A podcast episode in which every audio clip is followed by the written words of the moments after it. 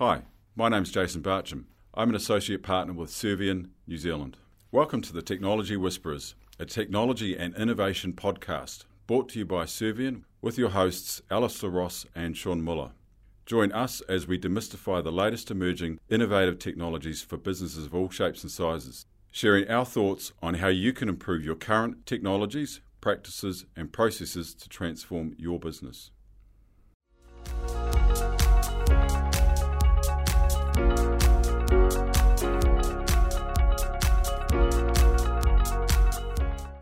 You are listening to the Technology Whisperers podcast with me, Alistair Ross, and your co host, Sean Muller.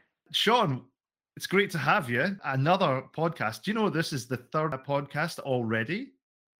And it's not even it's not even end of January already. It feels like no time at all. And we're really bashing them out, and I'm I'm super happy about that.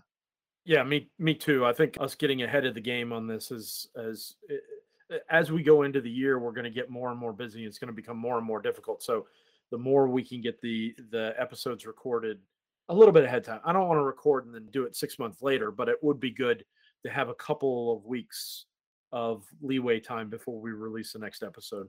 Yep. Yeah.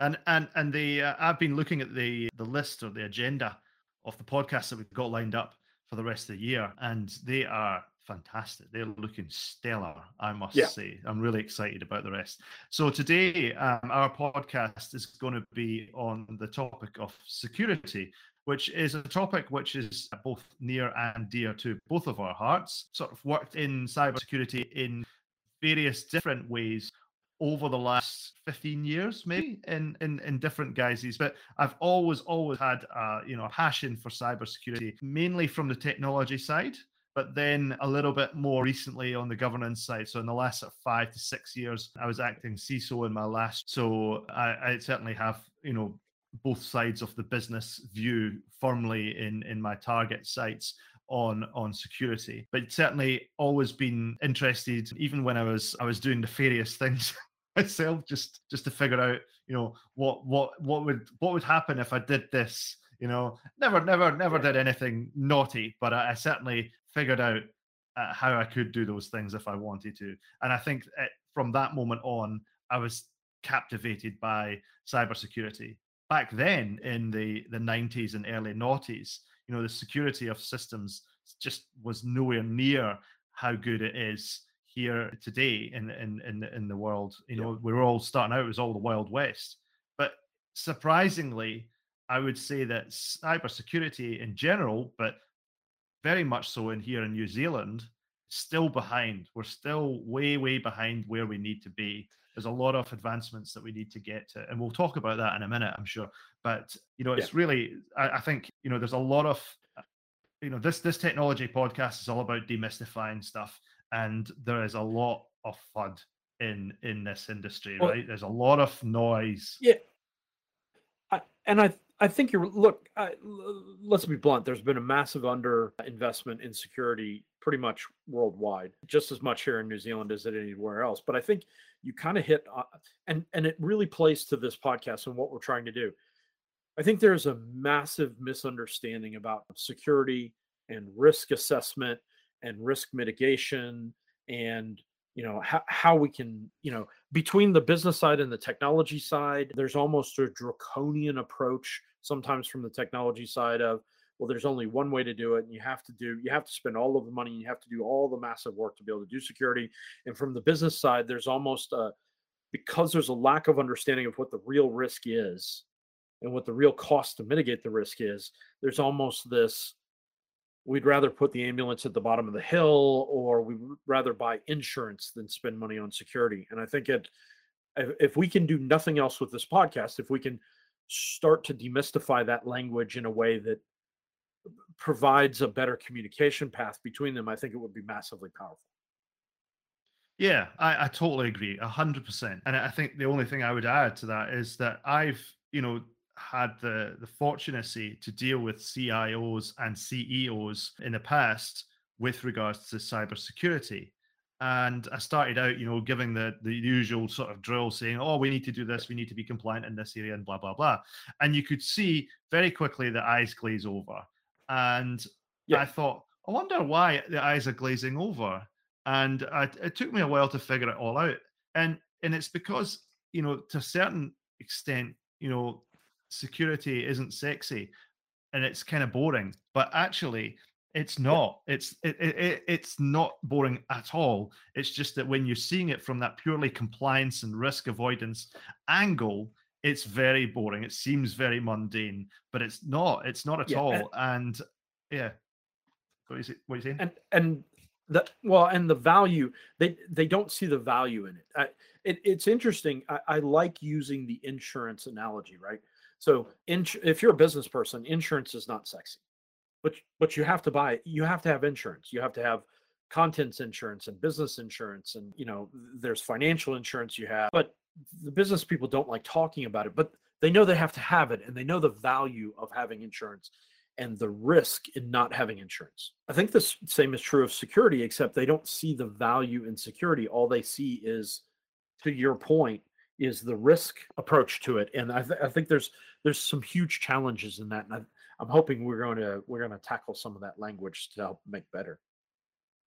Yeah, yeah, for sure. Obviously, we only have so much time on this podcast, but I would certainly certainly uh, love to have more of these conversations you know and and you know if, if, anyone wants to hit you or i up after this podcast then of course the the usual the usual methods apply. Now in this podcast we were going to take a little slightly different approach a little deviation on the way that we kind of structure this. So rather than have a sort of a conversation a two-way conversation like we usually do this way i think today we were going to we we're going to mix it up a little bit. Sean do you want to do you want to tell us how we're going to we're going to do that yeah, so I mean, Alistair and I brainstormed over probably the last two weeks. Between the two of us, we have close to 50 years of experience in IT and dealing with the business side as well as the technology side.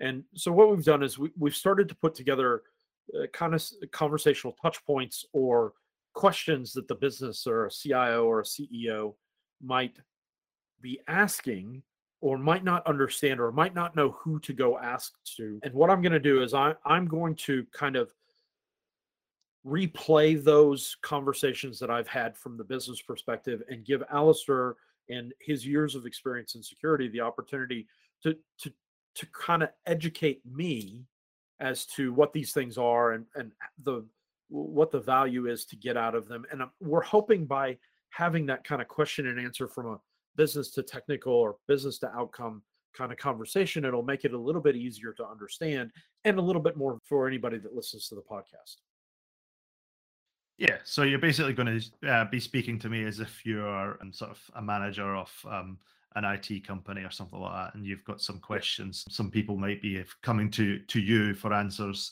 and you need to you need to be able to provide the answers back to the business. So so hit hit me hit me with your questions, and I'll I'll see if I can do a, a good job. Okay, so I, I hope the, the well, so yeah, this first one's a really interesting one. This is and this is kind of the the starting point for a lot of business people or managers when they first start dealing with security and IT. And that's how do they identify what is the biggest security challenge in the organization? Is it is it people? Is it processes? Is it technology? Is technology just the biggest security risk or the biggest security challenge they have? And if they just solve that, all the security challenges go away. Yeah, and that's a, that's a great, great question. Really, really wonderful question, and I'm so glad that you asked that first. And I think the answer is sort of easy, but not easy. And the way I would say that is because the answer is it's all it's all three of them right people process and technology right they all unfortunately are the biggest challenge in security because they all kind of intertwine with each other but I think the one that is overlooked the most, but is potentially one of the the biggest avenues or the biggest vectors in is the people aspect especially at the moment it's it's easy to see through all the statistics coming back ransomware is the biggest hitter in the market right now in terms of cybersecurity risk okay right? We it's in the press practically every week, he, even here in our backyard in good old New Zealand, right?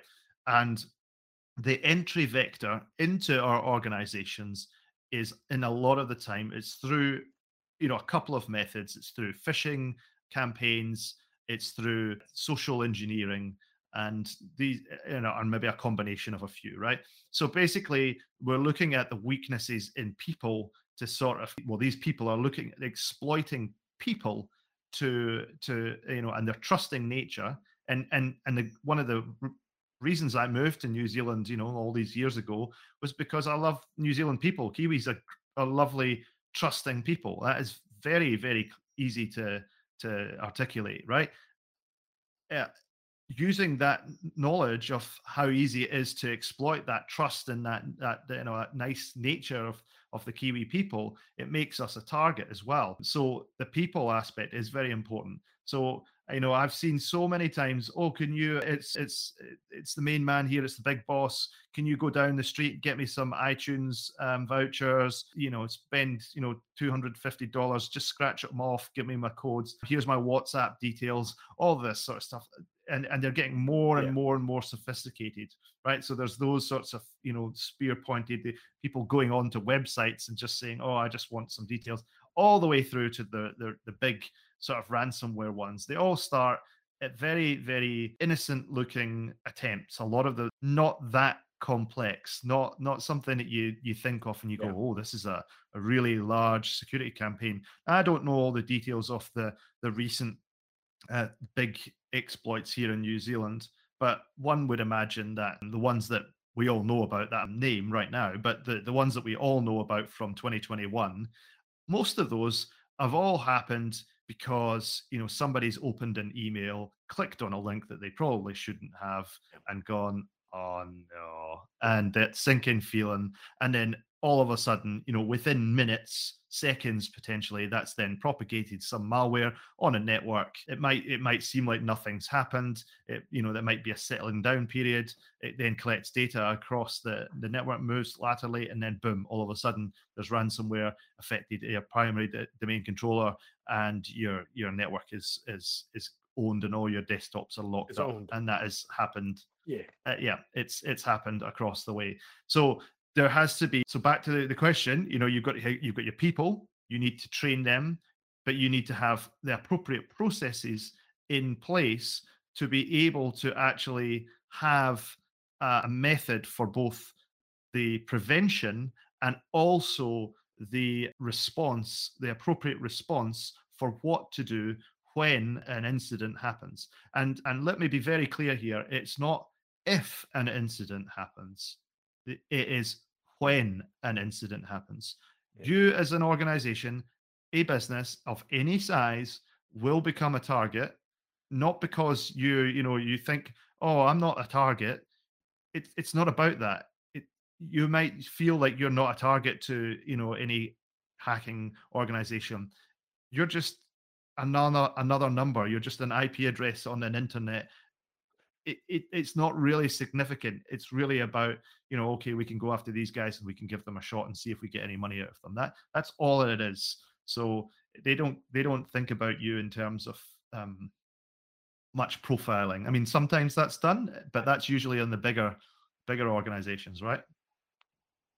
Yeah, and I look, I want to highlight this because I, I actually I said it when I was a guest on another security podcast out of the states. If you believe your company is too small, like you're a medium, you believe yourself to be a medium or even a small size business, I will. You need to be aware that hackers are now using scripts and automation and AI hit everybody. So if they can hit, if they can write a script and hit a thousand small businesses, they get the same amount as if they hit one enterprise size business. So they are hitting yep. everybody. No, nobody is immune to this because of size anymore. Absolutely, um, and no I, no man I, should know that more than you, I guess, Sean, in terms of your your AI capabilities. So that's yeah, that's a very well, good yeah, point. It's it, it's actually interesting that I mean, if if you believe that you're not ready for AI, let me assure you the hackers that are out there that are targeting your businesses if you have any internet presence at all they are full on in ai they are investing everything they possibly can because it scales what they do. Yeah. So i have a little bit of a curveball off of this question Alistair, and and that's mm-hmm. and, and i've heard this one before. Well can't we just put a firewall in or is it I, I read a magazine article over the weekend, and if we just put zero trust networking into our business, doesn't that just solve it? And then we don't have to solve the people and process problem. that is a that is a wonderful question, and and yeah, so right, so it goes like this.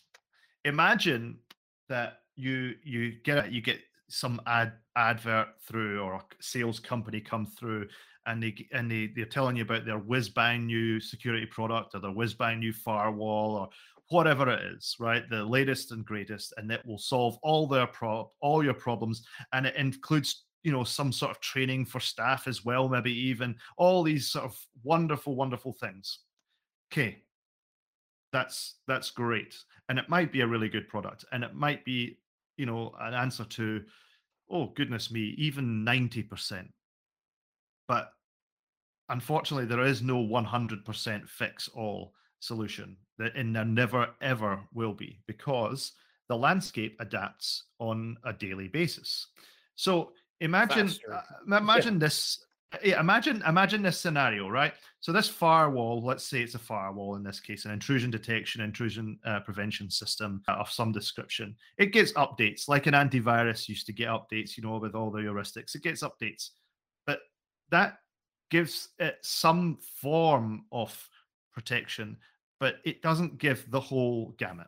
And imagine that that firewall is playing, it's like a rugby team, right? So you're the All Blacks, right? And the All Blacks have been trained to play rugby and they do really well. So the day, you know, the day that you, a new manager, takes care of the All Blacks, you know, you take them over and you start you know taking them on this journey right? Okay cool right we're gonna we're gonna play rugby we're gonna play good we're a good team. Great. Okay then the the rugby regulation comes along. I don't know anything about rugby you can probably tell yeah but anyway keeping to the point right? The rugby regulators come along and say right actually that game of rugby that we were playing we're going to incorporate the rules of football soccer and we're all going to we're going to get some new rules as well. And by the way um, we're not going to tell anybody about that. We're, it's just going to adapt. You're not going to get any training on that, and we're not going to update any process on that. It's just that you're you're going to have to adapt. So all of the other teams out there have automatically so the other teams like you know the Aussies and the and and and, and South Africans and all the rest they, they they've all got the, these new capabilities that they understand the game but we are sitting here and we don't understand the game. So all of a sudden we're having to play catch up. The problem is that that's happening on a daily basis when it comes to security. And you cannot sit there and have that machine solve all those problems for you because all of it takes all of these things, like you said, like we were talking, it's people, it's process, and it's technology. One of what just putting one of them in is an absolute surefire way to say you're going to you know ruin that situation because the, uh, the landscape is constantly evolving constantly thinking of new ways to evoke you know problems through process problems through people problems through the technology and a combination of all three so if you don't if you don't if you don't cater for all three of them all the time then you you're on a hiding to on nothing really and doesn't matter how much money you oh, throw at that that technology you're not going to fix the problem. Hopefully that answers your okay, question. So no, no, no. That that actually that you've now uh, you've now scared me that I can't just I can't just buy technology to do it. So I've been talking with my insurance agent. Can I can I just buy insurance, business insurance that'll cover the security events and not have to spend this money on technology? Can can I uh, essentially say, okay, I'll, I'll do some process, I'll do some people, but you know what i'm not going to i'm not to invest in in updating my systems. I'm not going to invest in technology to protect me. I'm not going to look at how a zero trust network can instead i'm just going to buy some business insurance and just hope that nobody ever I, I, am i putting myself at a greater risk by doing that? Right. So basically what you're saying to me here is that you want to buy insurance from uh, an insurance type company you know, mm. to solve a cybersecurity problem. Right. Okay, yes. that's or, or huge pro- that's protect a, me uh, in the event that it's not going to happen. Right. So basically, if we go back to what insurance is, insurance is something that you buy and they will pay you back some dollar amount in the event of that issue happening. Now, if if your house Yeah. burns down, Well, uh, so then they're going to well, so hold on a second. So so hold on a second. It- you said it exactly right. Yeah. But it, you know, if I have a cyber cybersecurity event, I'm only going to be down like a day or two, and business insurance should be able to cover that, right? I mean, it's not like I'm going to be out for six Right. months without my IT systems doing everything on paper for six months. If if you know ransomware sure walks about on that? my let let so so let's just talk this through. So you get your insurance and and your house burns down, they pay they pay out, but it'll take a while. So what they'll do is they'll they'll send an assessor out and they'll say, what sort of damage do we have here? So if we take that to the cybersecurity world, they're going to say, well, what sort of damage do you have to your business here? I've got ransomware. All my desktops are locked up. None of my staff can work because all my desktops are locked up. That's gone on to my servers as well, probably. So all my Windows servers, all the files on my Windows servers, they're all backed up. Okay. Well, what we're going to need to do then? Well, we're going to need to either format all of the, the hard drives and you know just blast away all that and hope that we have backups that we can recover from or buy new PCs. So sure, the insurance company can buy new PCs, buy new servers for you and maybe pay the labor costs for some IT company to come in and help out with all of these things. But what meanwhile all of that's going on, the assessment process, the recovery process, that is taking valuable time away from your business and you're losing money, you're hemorrhaging money. So, you know, for for a start, like you're you're you're basically the insurance company, you're saying that they are the they're the ambulance at the bottom of the cliff. And that's a really, really dangerous place to be. You want to be able to have a, a triage, basically a way of detection, a way of constantly looking at the problem. You don't want to be, oh, sugar.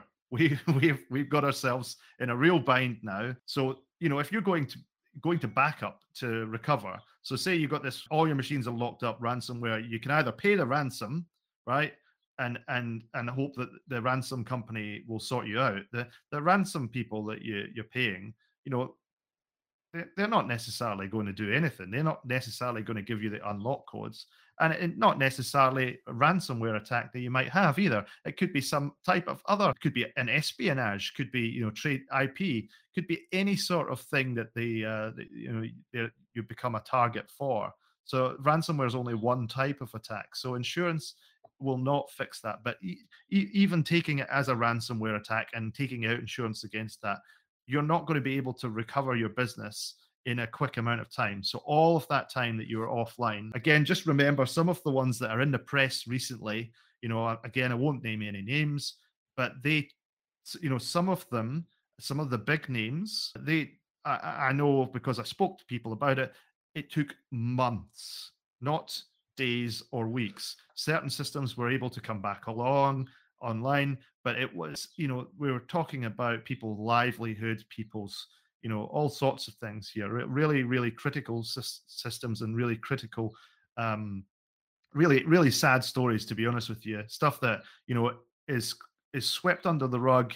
People don't like to talk about. CERT New Zealand, they they probably only receive about ten percent of the actual cases and the details of what actually goes on in New Zealand. So really, really sad. So yeah, really insurance is definitely not the answer. You're much better putting that into protection um, s- systems, processes, technology, training, all of that sort of stuff, and keeping that evolved for sure. Okay, that that that, that kind of makes sense. I I appreciate that you you've put that more in a business language. So I I, understand that you know because I do uh, business insurance for other reasons like a hurricane or or you know an act of God. But it it it makes the way you're describing it makes sense. So uh, how, how can I get my CISO and my IT teams to start providing me kind of this risk assessment, this information that you're giving me, the way that you're giving me in the business cost and and business value language, the way how how do I get my internal teams to give me the the communications that you're giving me now? Yeah, so I think that that's that's that's a tricky one. There's it's not an easy answer every single time. It's about having the right people in your organization. You know, the people that you hire, you want to make sure that those are people who can speak plain English and and profile the risk appropriately. You know, say, well, actually, if we patch this server, it will bring it down for you know an evening.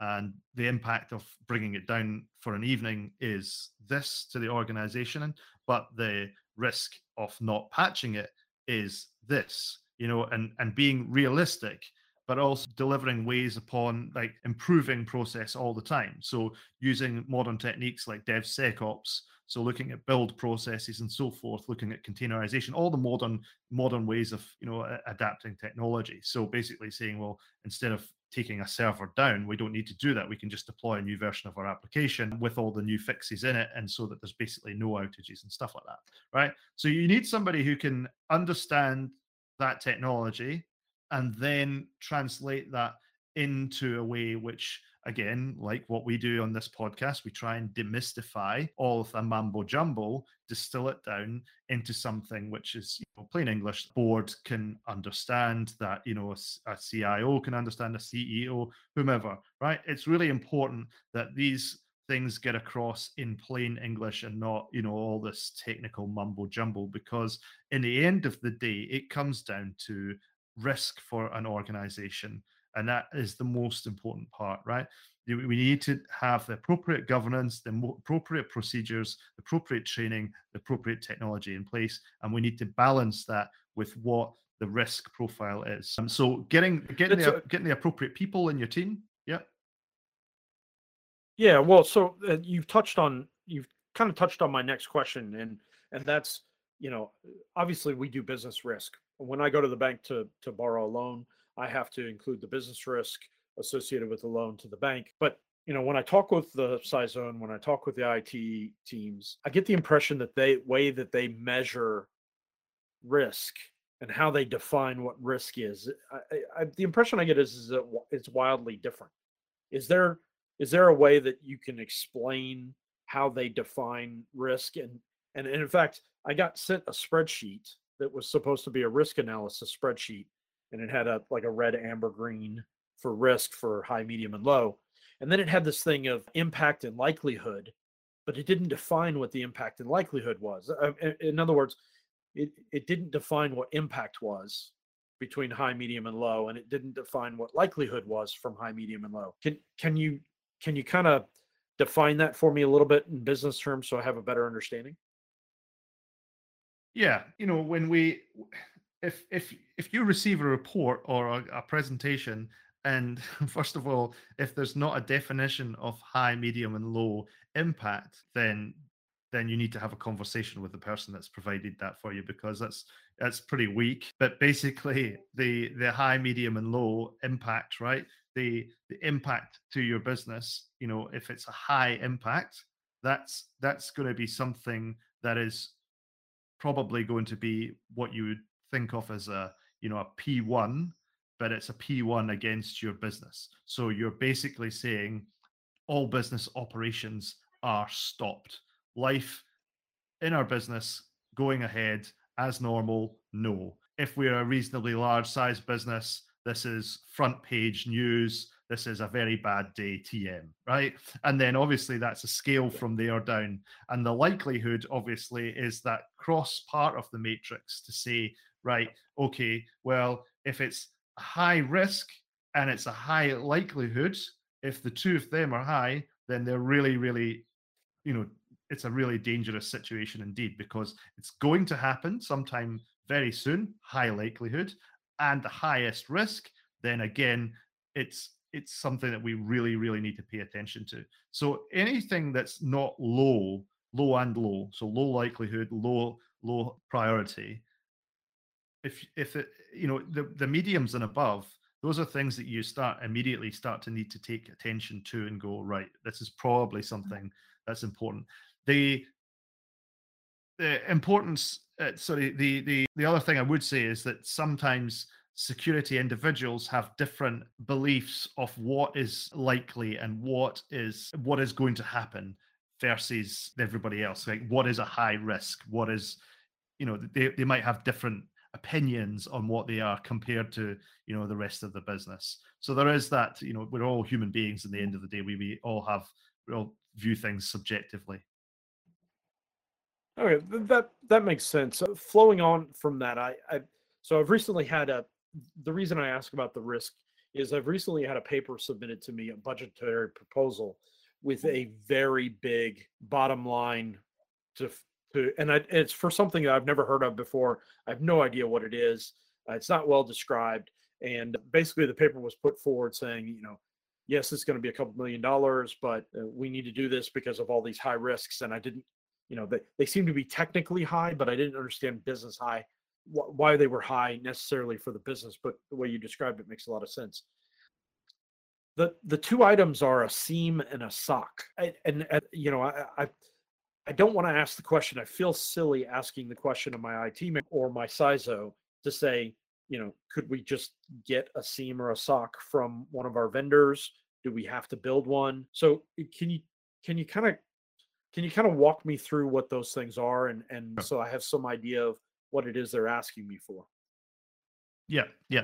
So SIEM and SOC, they're two terms which are often lumped together, but I guess there are two. There's two. They're two things, right? So a SOC is a security operations center, and you know uh, people are often familiar with a NOC as well which is a network operations center and sometimes those are stuffed together as well so basically in its most simplistic term you could think of that as a bunch of people sitting around screens looking at the events coming through and trying to resolve issues that are in this particular case security related. So they're trying to hunt down security issues. They're trying to uh, raise security issues to the rest of the business and say, "Oh, well, we probably need to patch this, or we need to fix that up, or or whatever the case may be." Right. So it's a generally human thing. It's a bunch of people doing work to make some uh, resolutions, okay, and actions. Then you have the SIEM, which is a security security incident event manager or monitor, right? So basically, that's a piece of software in most cases which monitors you for security incidents happening on your network or security events i should say right and so these are these could be anything from it will do a scan a probe maybe you've got a hundred servers or a thousand servers or gazillion servers and you've also got desktops on your network and you've also got other network network devices right it will probe all of them that it has visibility of. Now, bearing in mind that a lot of the times, depending on how good the SIEM is, you need to put agents, software agents, on these network devices to allow that probing to happen. Sometimes these software are better than others. Sometimes they don't need to have agents deployed. They they they work agent less, and they can actually probe network devices and say, "Oh, look at this switch here, or this router, or this server, it, it's it seems to be out of date. It needs to be patched. It needs to be updated. Or there's other things like the CVE list, for example, that says this particular piece of software that's running on this particular server needs to be up to date. Or I'm looking through the logs on this web server, and at the moment, um, this Russian hacker group are you know hitting this um, server a thousand times a minute and you know are trying all these passwords, um, you might want to block that IP address. And you can put things like automation in uh, rules in there as well. Like so, if that certain thing happens, you can enable uh, what's called a WAF, which is a web application firewall, for example, to put automatic rules in and say, "Oh, I want to block that particular Russian IP," and so forth. So having a SOC work with the SIEM you have you know the, the people and the technology working together to make a you know a security solution and that's really i think if you have one of them which is well funded and works well with the business, can understand business requirements, understands the priorities of the rest of the business. So actually has open conversations, meaningful open open conversations with the business. So basically, give you an example, right? Recent customer I was in, the security team were like, uh, right, you need to patch this. We need to patch this server or this application. I can't remember whether it was a server application, but anyway, we need to bring this down and we need to bring it down for like two days to do this job, and we need to do it like next week because the priority is really high. Okay, the team say no, you can't do that because it's a production system and people really, really, really require that system to be uh, online. We have an outage window which we can give you, but it's like six months from now or six weeks from now or something like that. And so the two got in this sort of argument and they really couldn't appreciate where they needed to come together and make a compromise. Right. So, you know, yeah. one wasn't more right than the other. They both had their reason, both were important, but there obviously has to be some sort of level of compromise it shouldn't be a case of one winning over the other. And I think that level of business maturity is also really important when you have a SOX SIEM. So that's that's another element to it, the human element to it. So back to your question, those that's the definition of what they are. It the the other part of your question was about you know whether you can, I guess, take that out of your organization. In some cases, the answer is yes. yes. You can you can so this the SIEM software almost always is third party software. You you generally won't build your own. There is open source like i think Wazuh is one example of a SIEM solution it's open source. You can you don't have to buy it but you know generally most most organizations will buy a piece of software. And then there is you know certainly you can outsource you can you can pay another organization a security organization to be your soc and they will have their own SIEM software. So they'll just license that software to you to, to, to, do the checks. So they'll do everything. They'll manage that whole service for you. And so that kind of goes back to your insurance question. And and and some people think that it's like, okay, well, jobs jobs good and we've paid for that. We've de-risked the situation because we've handed it off to that organization over there. I don't feel comfortable with saying that is the the answer because it's it's really only as good as that organization that you've just handed it off to. If they really don't have a level of conscientiousness about your business, about the, the values, about the priorities, about really understanding your business, then that in its own is not really gonna, that's not really the whole solution that you need. You need one that will interact very closely with your organization. Basically, be a glove, be part of your organization, and and and fit fit very well with what you what you need and understand. So I would say that in my experience, and again my opinion, so you know not not anybody else's opinion.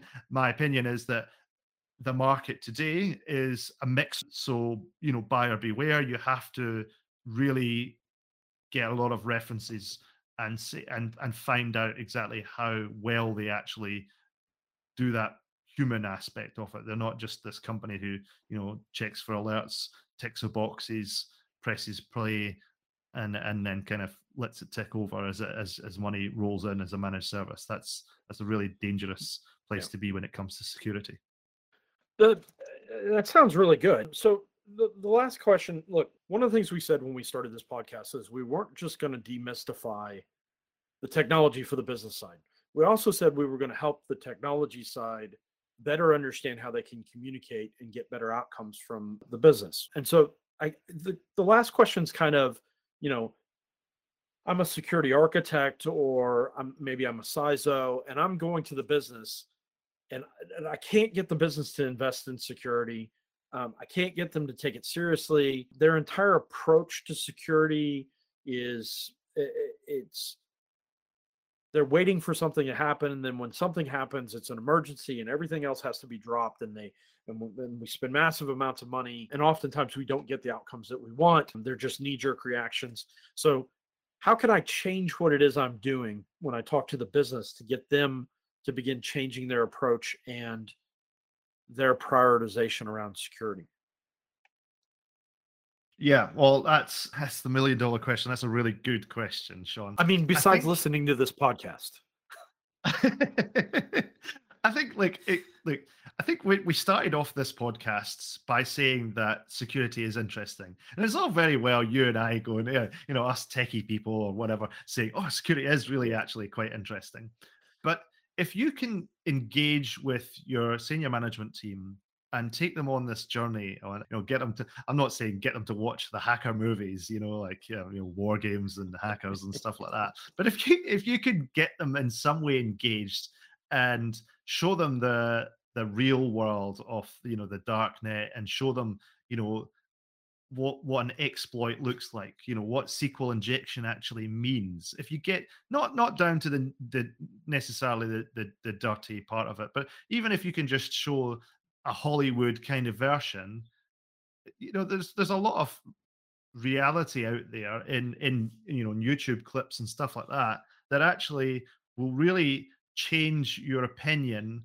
on what information security is all about. It's an incredibly interesting uh, topic. It's incredibly the the stuff that goes on out there right now. The bug bounties or the the HackerOne stuff. That I think that's great. It's really it's really good. It's really changing the the the landscape a lot. But if you can show what is going on right now and get a level of buy-in, a level of interest into your organization, I think from the top down, that's when you'll start to change a culture and your security posture. It's very important to do that first. And then you if you can get that next level which is the training so get start to let everybody in the organization learn about security and the, the do's and don'ts of security and and keep reminding them of that that's a really good thing now i'm a huge anti-fan of these sort of training videos where you sit through for hours and go next next next and there's a question and the answer at the end you know and but for security, there's actually a few things out there right now on the market which I've seen, and the you know they they they give you like emails that pretend to be like they're phishing emails and they pretend to be from a well-known organization like say Kiwibank or anz or, or somebody that you know and trust and they you know they send it out to you and of course it's a you know it's a test it's basically to say you know click here and it'll open some and then it'll tell you, look, sorry, you've clicked on a dodgy link. You should have been more careful. And if you do click on it, it'll give you a training video, but it's really very entertaining. They've got like Hollywood actors and stuff like that on these things. And I think that is really engaging. So it's taking the security into this whole realm of actually humanizing what security is what the risks are to organization you know if it's not just about you know all my computers are offline and people can't do work for a few days or a few weeks or a few months it's what happens to our organization's you know appearance you know on the press you know when the press get wind of it and they say oh it's terrible because if you think about it you know we had issues last year with some of our banks in new zealand getting attacked and you know the the mobile apps for ser- uh, various banks were were offline for a period of time. Now, I just want to point this one out because it really irked me as a security person. Because what happened was, imagine if the bank was in the street, a physical branch of a bank, and a thief came along at night and they knew, for example, there was money in a safe or something like that. They came along and they smashed the windows off that branch, right? A person walking by would go, what the heck? This is terrible and phone the cops and say that is not on. That that person there attacking that bank that's a bad person. That's that's a crime being committed right there. Now all of a sudden when it's the other way round we get this situation where these attackers who are attacking the banks same banks but they're attacking them online and causing the the the the apps to be offline because they're you know throwing massive denial of services at them and stuff like that, right? All of a sudden, the same people who would be in the street going, right, I need to phone the cops, this is terrible. This these same people are going, oh, how dare this bank be offline? This is a major inconvenience to me. You know, they should have secured their systems yeah. better. Well, security is a really tricky thing, and it's very, very unfair of these individuals to be to be putting it that way. So I think a shift in the mindset, a shift in the understanding of what it takes to secure your organization, and eh, you know, in general, better understanding about security will really, really help this discourse um, go forward. So that's that's yeah, I think that's part of that. Does that answer the question?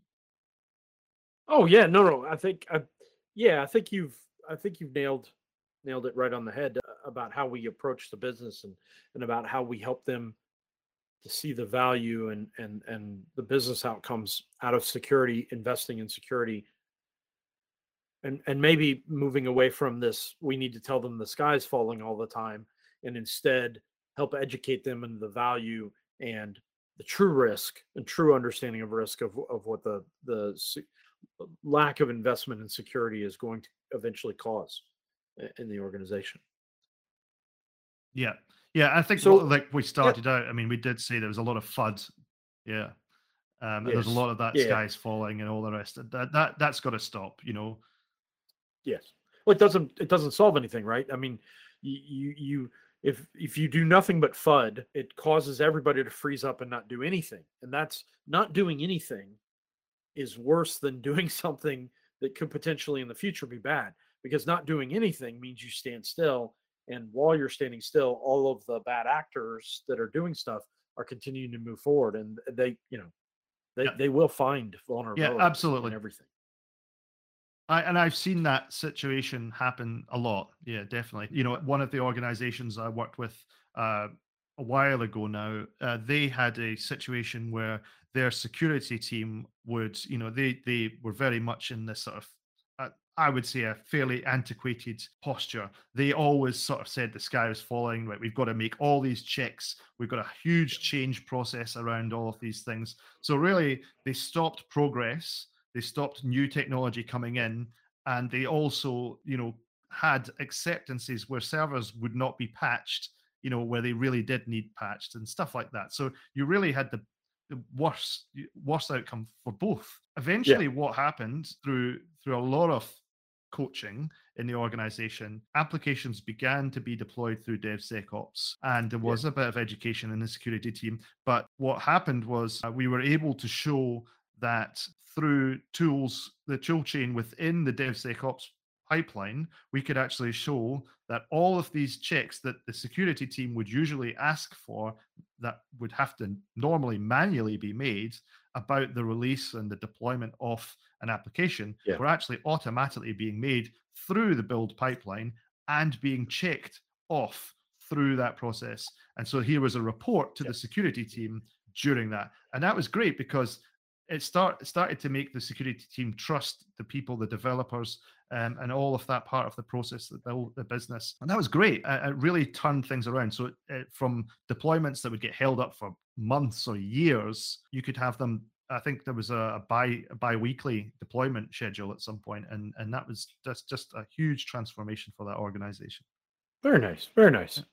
Well, so I hope this I hope this particular podcast, because Alistair was right when he said that security is near and dear to both of us. I think it's we, we talked about technical debt last time, and the security impacts that the technical debt can be catastrophic for an organization. In fact, deciding setting a security bar so high that you can't implement something new and instead keeping something that is technical debt in that has even more security vulnerabilities is an even worse outcome the way that Alistair just described it. So I hope this podcast was uh, helpful in that in that aspect to kind of give a view of security from both the business side and from the technical side so that the conversations can because the, the reality is is that the people and the processes along with the technology have to mature for an organization to be secure in what they do. As always, thank you very much for listening. Alistair, where can people find you online?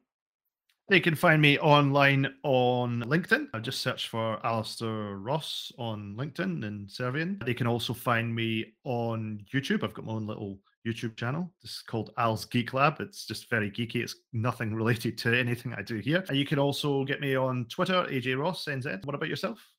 I am on, I think, all the social medias. Look for Sean G. Muller, S E A N G M U L L E R. Or you can hit me directly at sean.muller at servian.com. I hope uh, everybody has a good week and uh, listen for our next podcast. Thank you so much. Cheers, Sean. And thanks very much, everyone, for listening in. Uh, we'll see you soon. Cheers.